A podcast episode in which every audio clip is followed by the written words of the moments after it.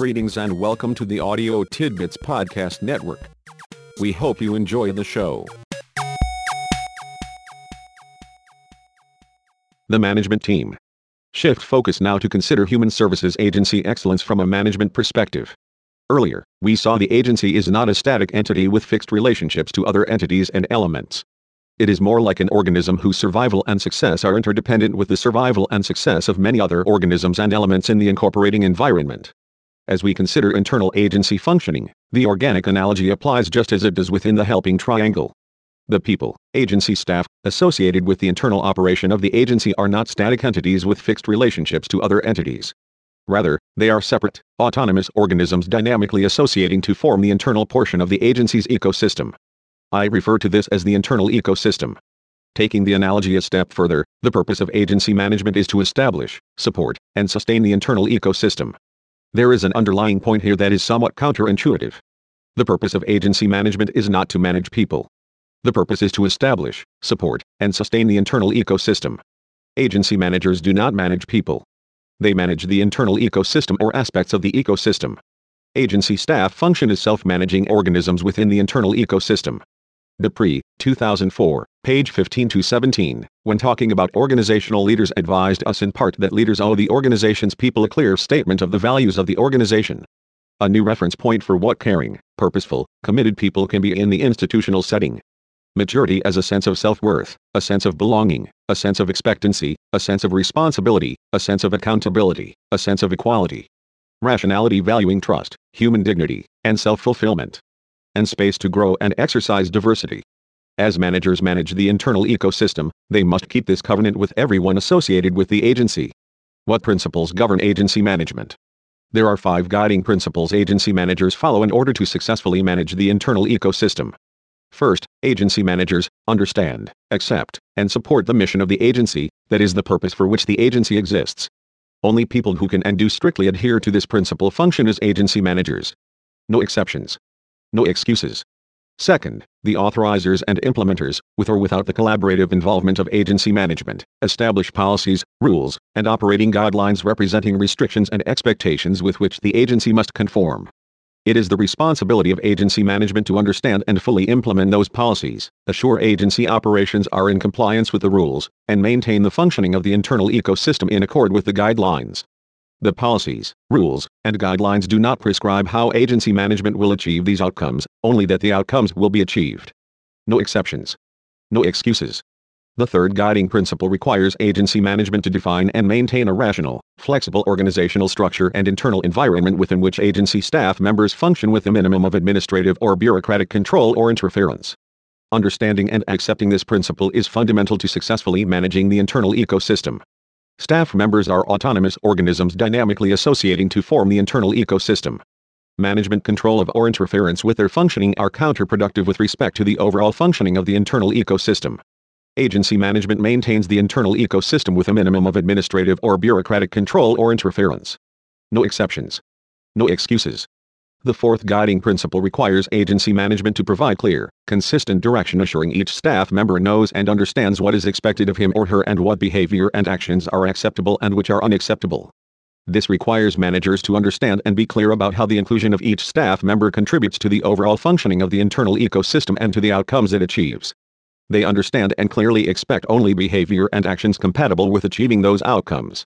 Each staff member then functions consistently with those expectations. No exceptions. No excuses. The fifth guiding principle requires agency management to maximize personal control for each staff member over his or her activities and experience within the internal ecosystem.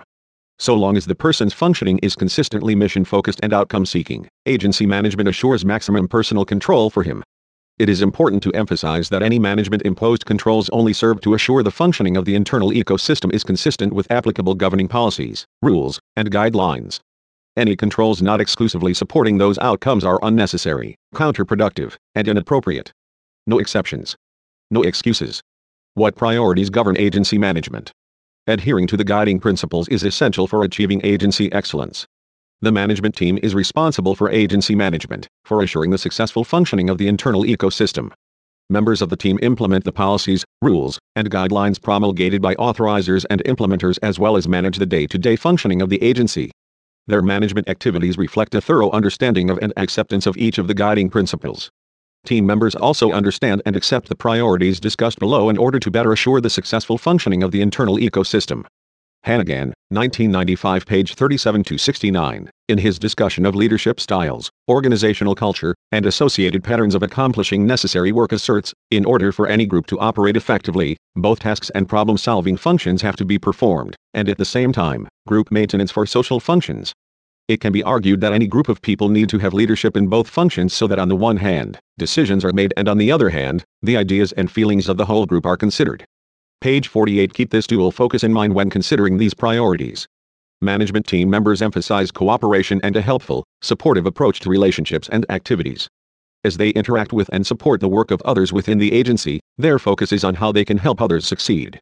As management team members focus on helping others succeed, loyalty is an important aspect of their relationships with others. Team members emphasize working with others by accommodating to their special needs and interests and by facilitating positive resolutions of problems or issues. The first approach with people is always to understand why problems come up and attempt to work things out and never to simply use authority to force people to change their behavior. For team members, caring matters. They emphasize concern for and interest in the activities, successes, and problems of all staff members. To be a successful management team member, how others feel, what they think, and what is important to them professionally and personally matter. This not only includes how things affect agency operations, but also includes how they are affecting or might affect agency staff members and other people they personally care about. Sharing is also a priority for team members. They emphasize talking with staff members, reciprocal assistance, and mutual problem solving. Within the internal ecosystem, interdependence and mutual interest are recognized and valued by team members. Sharing is not simply a nice thing to do, it is essential for agency success. For team members, respect is more than a simple priority. It is fundamental to the functioning of the ecosystem and to agency success. Without it, the system quickly reduces to chaos. Team members insist staff members always relate and interact respectfully. They model this expectation by emphasizing acceptance of others' beliefs and values, receptivity to everyone's thoughts and ideas, and sensitivity to others' feelings and interests. Team members give other staff members the benefit of the doubt without blaming, accusing, or threatening. This level of trust is at the essence of how team members perceive and relate to other people. They assume the other person did not knowingly or intentionally do anything wrong and do everything they do honestly and to the best of their ability. If there is an apparent problem or issue, team members work with the other person to understand what happened, why it happened from the other person's perspective, and how they can work together to resolve the issue and reduce the likelihood of recurrence. Professional and personal integrity are hallmarks of successful management team members. They consistently keep commitments to and agreements made with everyone, Additionally, they can always be counted on to do what they are expected to do, on time, correctly and completely. Who should be on the management team? A successful management team member accepts and closely adheres to the guiding principles discussed above. Additionally, he or she exemplifies cooperation, loyalty, caring, sharing, respect, trust, and integrity in everything he does both professionally and personally. Beyond these essential characteristics, the following questions are useful when assessing the functioning of management team members and others who want to join the team. Does he or she understand and value the agency's mission? It is important to emphasize an agency's mission relates to a future state. If there is a mission statement, but the statement does not specifically relate to a future state, the agency does not have a viable mission. There is nothing for team members to usefully understand or value. Further, the mission specifically commits the agency and the people associated with it to affecting a narrow outcome, that is, improving the capacity of clients to cope with the needs, problems, and vulnerabilities in their lives. The current state focuses on clients who are not adequately coping, for whatever reason. The future state focuses on clients who are coping better, as a result of agency intervention. The agency mission is to enable clients to transition from the current state where they are not coping adequately to the future state where they are coping more adequately. However the transition is stated, management team members must both understand and value this outcome, this mission. An additional point related to the agency's mission requires careful and specific attention. In order for a management team member to understand and value the agency's mission, he must be absolutely clear about who the client is. The client transitions from less adequately coping to more adequately coping and any confusion about who the client is quickly results in outcome drift that frequently goes unrecognized. For example, services intended to enable handicapped people to function more adequately can easily drift toward efforts to placate family members. Services are adjusted to make dealing with the handicapped person more comfortable for relatives. The result may be the handicapped person does not achieve the level of autonomy and independence he might otherwise achieve. In child protection settings, services intended to achieve safety, permanence, and well-being for children may shift to extended efforts to habilitate the parents who abused or neglected the children. The result may be outcome drift emphasizing parent habilitation and de-emphasizing child protection. These and similar types of outcome drift are not uncommon and serve to reinforce the critical importance of unequivocal understanding and valuing of the agency's client-centered mission. Does he value the people associated with the agency and their contributions to agency excellence? The significance of this requirement is less than obvious. It would be easy to simply nod and move on to the next question. Instead, we need to remember the agency staff is only a subset of the people associated with the agency. The broad agency ecosystem includes potential clients, initiators, authorizers, implementers, and the people associated with the external entities and organizations connected with the agency through point zero in the helping triangle. Team members value all agency stakeholders internal and external and their individual contributions to agency excellence. Does he see the agency's goals as personal action steps? We can assume agency staff members work diligently to enable the agency to reach its goals. Were this not the case for individual staff members, they would no longer be part of the agency staff. For management team members, however, a higher standard applies. For them, simply doing what is expected to reach agency goals is insufficient. Team members are personally and professionally committed to more than merely reaching agency goals. They are committed to agency excellence. Doing whatever it takes to accomplish this outcome is a personal agenda for each team member. Agency goals are but personal action steps on the way to excellence. Is he responsive to the needs and interests of everyone associated with the agency? Everyone associated with the agency agency stakeholders includes agency staff but also includes everyone else associated with the agency through the helping triangle. Being responsive to the needs and interests of everyone in the agency ecosystem is a daunting expectation.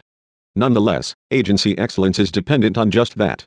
Fortunately, no single management team member can or is expected to personally respond to the needs and interests of every stakeholder. Rather, he assures the agency responds to each stakeholder's needs and interests. No exceptions. No excuses. If individual management team members cannot respond to the needs and interests of every stakeholder every time, how is it possible to be responsive to the needs and interests of everyone associated with the agency? Team members are committed to being personally responsive to every stakeholder, every time they become aware of a stakeholder need or interest. The member either responds personally or assures someone else associated with the agency responds appropriately. Further, the management team in conjunction with the leadership team continuously scans the agency ecosystem for opportunities to be responsive to stakeholders and assures all agency staff members do the same. This requires that this level of stakeholder responsiveness is expected of each staff member. Anything less from any staff member is simply unacceptable. A cautionary note is important here. Being responsive to the needs and interests of stakeholders does not mean agency staff members always do whatever a stakeholder wants done. However, it does mean every agency staff member does carefully listen to every stakeholder every time and thoughtfully considers the stakeholder's need or interest. Based on this consideration, the staff member then takes appropriate action, also considering the needs and interests of the agency. If the stakeholder need or interest is not going to receive affirmative consideration, the stakeholder does receive a timely and respectful explanation about why. Additionally, the leadership team is notified and the team decides the best way to proceed from there with the stakeholder. The agency is not all things to all people but it is always responsive to everyone.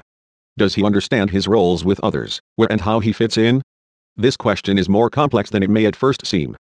No one on the agency staff is permitted to define his or her role exclusively in terms of what he perceives to be his primary agency function. People usually reflect this orientation by responding to, What do you do for the agency? By saying something like I am a. They complete the statement with words like supervisor, therapist, secretary, day treatment worker, adoption specialist, accountant, director, social worker, case aide, or receptionist. The list of such self-defining terms can quickly become extensive, especially for larger human services agencies. When people define their roles this way, the agency becomes internally compartmentalized and functionally segmented. Any of us who have spent more than a few months in a human services agency is familiar with how difficult it can be to get different groups or departments to work cooperatively. Even in fairly small agencies, the barriers to communication, coordinated effort, and integrated work with clients and stakeholders are frequently all but unmanageable. A major source of these issues is a lack of clarity, starting with members of the management team, with respect to their roles with others, how and where they fit in. The underlying issue is agency staff members do not have a single role or function, Everyone has multiple roles and functions. Let's explore this a little more here. To be an agency staff member and more particularly to be a member of the management team, a successful candidate understands. His primary role is to help clients function more successfully. If he does not contribute to this outcome, he is not needed as part of the staff. His role is to respond to the needs and interest of stakeholders. If he does not contribute to this outcome, he is not needed as part of the staff. His role is to contribute to agency excellence. If his work is not necessary to achieve this outcome, he is not needed as part of the agency staff. His role is to support and facilitate the work of every other staff member. If he does not do this, he cannot remain on the agency staff. His role is to also function as a supervisor, therapist, secretary, day treatment worker, adoption specialist, accountant, director, social worker, case aide, receptionist, or so on. If he does not do this successfully, he cannot be an agency staff member. Every staff member has multiple functions and sub-functions. Members of the management team also have multiple functions and sub-functions. Additionally, they are responsible for the meta-functions required to assure all staff members understand their multiple roles with others, how and where they fit in, and for assuring all staff members completely and consistently fulfill their multiple functions. The functioning of the internal ecosystem is dependent on the management team's success here. Does he work within the scope of his responsibilities and authority? Management team members not fully understanding and functioning consistently with the full scope of their responsibilities and authority are far more common issues than team members exceeding or working outside of their responsibilities and authority. All responsibility and authority internal to the agency are initially vested in the agency's CEO. This responsibility and authority are, in turn, partially delegated to other members of the management team.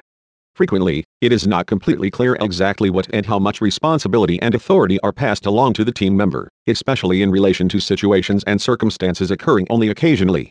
If the team member is not certain, he or she tends to err on the side of accepting too little responsibility or exercising too little authority. He takes what he perceives to be the safest course. Within this gray area between what the CEO thinks was delegated and the team member knows for sure was delegated is ample room for significant misunderstanding and inaction. Think of this gray area as delegation drift. Given the prevalence of delegation drift, determining whether someone works within the scope of his responsibilities and authority is not necessarily clear. It is usually clear if he is working outside of the gray area but within the gray area itself, there is ample room for disagreement and ambiguity. Even so, it is important for each management team member to function within the scope of his responsibility and authority, accepting maximum responsibility and exercising maximum authority with respect to what has been delegated to him. The team member's immediate organizational superior must be sure his subordinate clearly understands the scope of his responsibility and authority and only then can the subordinate be judged in terms of whether or not he works within the scope of his responsibility and authority. There is an additional principle operating here the team member is delegated sufficient authority to carry out his responsibilities. How he goes about that leaves room for individual judgment and discretion. The principle is he may use any reasonable techniques or strategies consistent with agency policies and practices. Further, he may use any reasonable interpretation of the responsibilities delegated and the outcomes expected. When evaluating his performance, the standard is not what the person who delegated the responsibilities specifically had in mind. It is, rather, what a reasonable person with similar training and experience would judge to be reasonable, given the situation and circumstances. Does he follow the agency's policies and procedures? Policies and procedures are similar to responsibility and authority. They too are frequently not clear and leave room for differing interpretations and misunderstandings. Policies are simple statements of what the agency and its staff are expected to do. If they are developed as clear, declarative sentences, they usually do not leave much room for misunderstanding unless they include vague descriptors such as high quality, responsive, reasonable, effective, and the like. On the other hand, procedures are usually more equivocal. They show how policies are to be implemented. The format is a step-by-step, instructional guide to be followed. The steps are often somewhat vague, permitting some degree of professional discretion. Further, there are circumstances when the steps cannot be followed exactly or perhaps should not be followed in unanticipated situations. The result is an additional gray area between what is expected and what actually happens. This is another instance of outcome drift. We return to policy development and implementation in a later chapter. I hope fundamental aspects of the agency ecosystem are gradually revealing themselves as our discussion proceeds. We see the system tends to degrade in the absence of ongoing metaprocesses to prevent or at least control the processes. This tendency to degrade operates somewhat like entropy. The internal ecosystem degrades toward internal chaos and ineffectiveness if this type of entropy is permitted to progress. Agency policies and procedures are merely additional areas for potential entropy. For the above reasons, restricting management team membership to people who clearly understand agency policies and the procedures related to their responsibilities is very important. When recruiting people from outside the agency for management positions, assuring they understand and accept the policies and relevant procedures is a needed step in the process. Further, whether someone is joining the management team from the outside or is already a member of the team, adhering to the policies and following agency procedures in his or her agency work are critical elements for achieving agency excellence. All management team members and prospective members are carefully scrutinized with respect to following agency policies and procedures using the reasonable person standard mentioned above even when the procedures are not specifically related to their usual work. Does he see how his duties and responsibilities relate to other areas of the agency?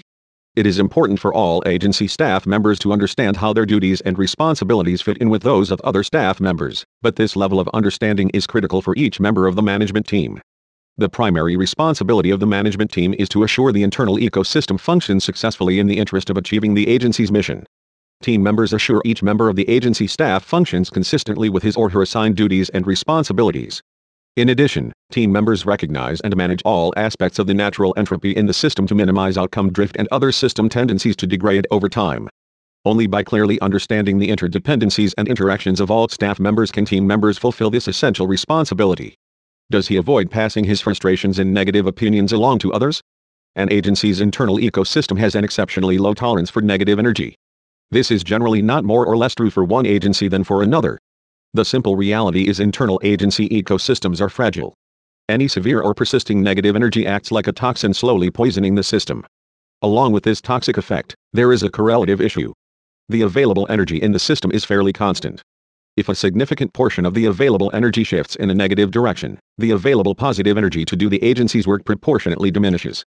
The result is a gradual degrading of the agency's effectiveness. Little by little, the agency becomes literally less able to achieve its mission. We have all seen this negative process operate in agencies to some extent. As a temporary aberration, it usually can be managed and corrected. In some agencies, however, the toxic effect of such negative energy develops so gradually it goes unrecognized or at least is accepted as normal. If this goes too far either the agency fails and closes or, if that is unlikely as in the case of government agencies, the authorizers replace the management team and the hope agency performance improves. If passing frustrations and negative opinions along to others is potentially toxic, how do management team members handle their frustrations and negative opinions? They understand feeling frustrated or holding negative opinions are indications all is not well in the internal ecosystem. They first identify what is prompting these perceptions and consider what is required to alter the cause. What is the problem and what will it take to correct it? Frustrations and negative opinions are thus converted into management opportunities. The team member then pursues this management opportunity with the management team or with someone who is in a position to affect the perceived cause. Together they develop strategies to correct the problem or issue. Anyone who either will not or cannot manage his or her frustrations and negative opinions this way is inappropriate for membership on the management team. It is worth noting anyone in the internal ecosystem who spreads his or her frustrations and negative opinions around indiscriminately, with little to no consideration given to whether other people can or will do anything to correct the perceived issue or problem, is a localized toxin. If he or she persists with this behavior, the toxic effect spreads. Other people pirate the behavior with a concomitant increase in generalized toxicity and system jeopardy. Does he bring the same energy and commitment to the job when things are not going well as when they are? The point here relates to the constancy of internal ecosystem energy discussed above. If a team member is not bringing a high level of energy and commitment to his or her work whether things are going well or not, the effect is the same as with overtly negative behavior. We all know not giving everything we do our best effort reflects a lack of personal integrity and is irresponsible. People who do not consistently give whatever they do their best effort should not be on the management team nor should they be permitted to remain as an agency staff member. Responsibility and personal integrity aside, the issue is even more problematic. An individual has a fairly constant level of energy available to him. Assuming he is not ill and is rested, that level of energy is available to him while at the agency. If he is only directing part of his energy to his work because things are not going well today, the rest of the energy supply is still present. It is expended but as negative energy. This may be hard to see and may be relatively invisible. Nonetheless, the negative energy is there and is poisoning the ecosystem. If we carefully observe, we will see if one person is not giving a job his best effort because things are not going well, others who work with him tend to pick up the negative mood and attitude. Continue to observe and the spreading toxic effect becomes easier to see. It is not acceptable with any staff member, but is intolerable with management team members. A related issue deserves attention here. Frequently, managers and supervisors delay dealing firmly with a staff member who is not meeting agency expectations in one way or another. They are reluctant to confront the staff member or to escalate their response to the issues. They may continue to talk with the staff member about their concerns but do not use their authority to require improved performance. They want to avoid the animosity and negativity of the staff member. As time goes on, the issues persist and perhaps worsen. In the meantime, the poor performance of the staff member depresses the functioning of the internal ecosystem and negatively affects the functioning of other staff members. The manager thinks the problem is limited to the specific staff member, but it is not. Eventually, the manager does deal with the staff member and the issues, but by then, significant damage has already been done. Further, the manager's action far exceeds what would have been needed had he or she taken appropriate, sufficient action when the issues first came up. Managers should always do today's work today. Understanding management procrastination is always counterproductive and irresponsible. Does he accurately understand and value his skills and limitations? Typically, people tend not to undervalue their skills and abilities. They usually do not see themselves as unable to do things they can actually do well. They may be reluctant to try things they have not done before, but this is more a lack of self-confidence than a matter of undervaluing skills they really have. The issue is more common in relation to people's limitations. They think they are qualified to do things with which they have little to no experience and for which they are not qualified. This is especially seen in human services agencies in two areas. First, many people think they are qualified to join the management team when few people actually are. Further, people and others already on the management team think they are qualified for higher level positions in the agency when they are not. Carefully assess anyone who wants to join the management team or who aspires to a higher position in the agency. It helps to focus on what qualifies him or her for the new position and not on how well he handles the position he already has. The new position requires skills and capacities he may or may not have. Be as sure as possible he actually has the needed skills to handle the new position promote primarily based on future potential and not exclusively on past performance. The second area where people undervalue their limitations in human services agencies is not specifically relevant here, but deserves a passing note. Human services providers tend to think they can effectively work with any client who presents at the agency for services. This is particularly seen with clinical staff in agencies providing therapy or counseling services, but is also seen where other types of services are provided. My point here is simply no one can adequately provide clinical or most any other type of service to every client who happens to appear at the agency for services. For this reason, the management team needs processes and procedures to assure clients are matched with providers who are clearly qualified to provide the specific help the client needs. Is he well organized and prepared when handling any job? This is an obviously important qualification for management team membership and requires little elaboration. The issue is being sure all team members and potential members are carefully screened with the question in mind. As part of the screening, note the question includes two criteria. First, the team member is organized when handling any job. Second, he or she is prepared. This preparation happens before he starts the job. He does not do anything off the cuff, by winging it, or without adequate preparation. People sometimes say they could do a job in their sleep someone else might think was difficult. Suffice it to say, if they believe that, they should go do it somewhere else. The management team only includes people who invest the time and energy needed to be organized and prepared, with every job, every time. Does he handle tasks and assignments in a timely manner? This is an obviously important criterion for management team membership. Just be sure to include things like responding to phone calls and emails, arriving at and starting meetings on time, keeping scheduled appointments, and getting back to people when they expect a response. Everything counts, including the little things along with the bigger things such as completing projects or finishing assignments on schedule. Recall the simple standard from Chapter 2 do the right things right, the first time, on time, every time. If we remember it is on time, every time, the timeliness of tasks and assignments is never an issue. Does he take personal responsibility when he sees something needs done and no one is doing it? Personal responsibility is among the most essential characteristics of an effective management team member. We saw that agency managers do not manage people. They manage the internal ecosystem or aspects of the ecosystem. This means management team members are not managing each other nor is any member being managed by someone else. Team members are self-managing organisms within the internal ecosystem. One effect of this is all members are equally accountable for the successful functioning of the internal ecosystem. If something needs done and no one is doing it, then each member of the team is accountable for its not getting done and is personally responsible for assuring it is done. Does he pitch in and work a little harder, do a little more when necessary? This is a further example of personal responsibility. The point goes somewhat beyond this though. Each management team member is personally responsible for the successful functioning of the internal ecosystem. He or she does whatever is needed to achieve this outcome. How much he does on any occasion or how hard he works depends on what is necessary to keep the system functioning successfully.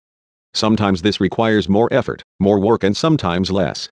A team member who always exerted the same amount of energy or did the same amount of work would frequently be out of sync with the internal ecosystem and its immediate requirements.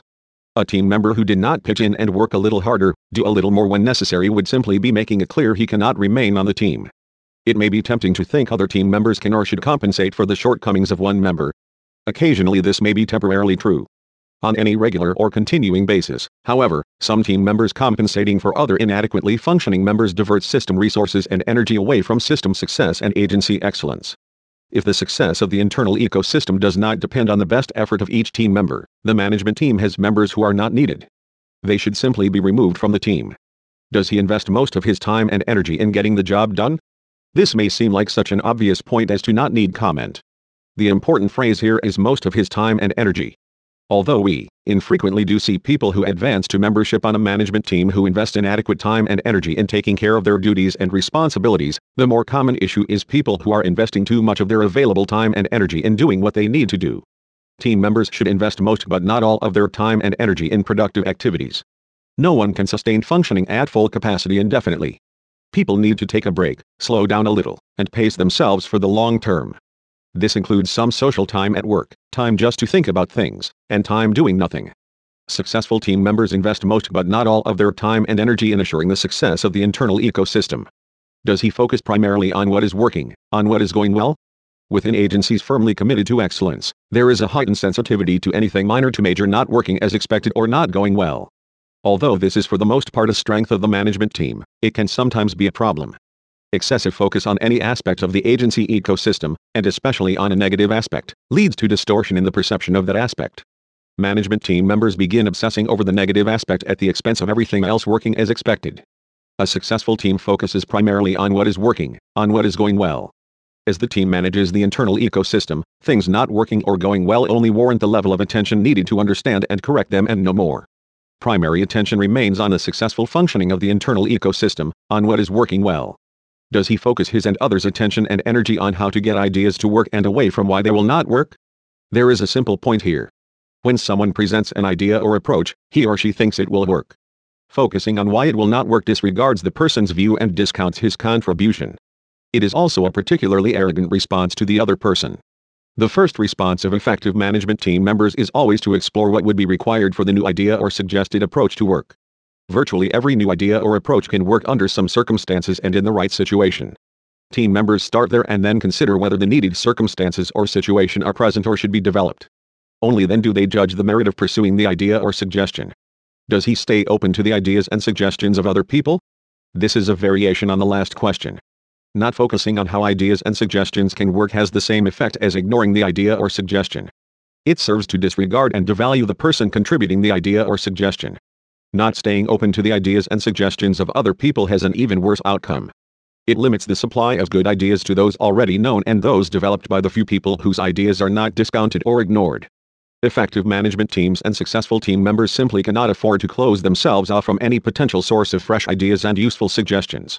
When assessing people for possible membership on the management team, spend some time exploring how they come up with new ideas, where their best ideas come from, it is occasionally surprising to learn how arrogant and self-absorbed some people are as they discuss the origin of their knowledge and insights.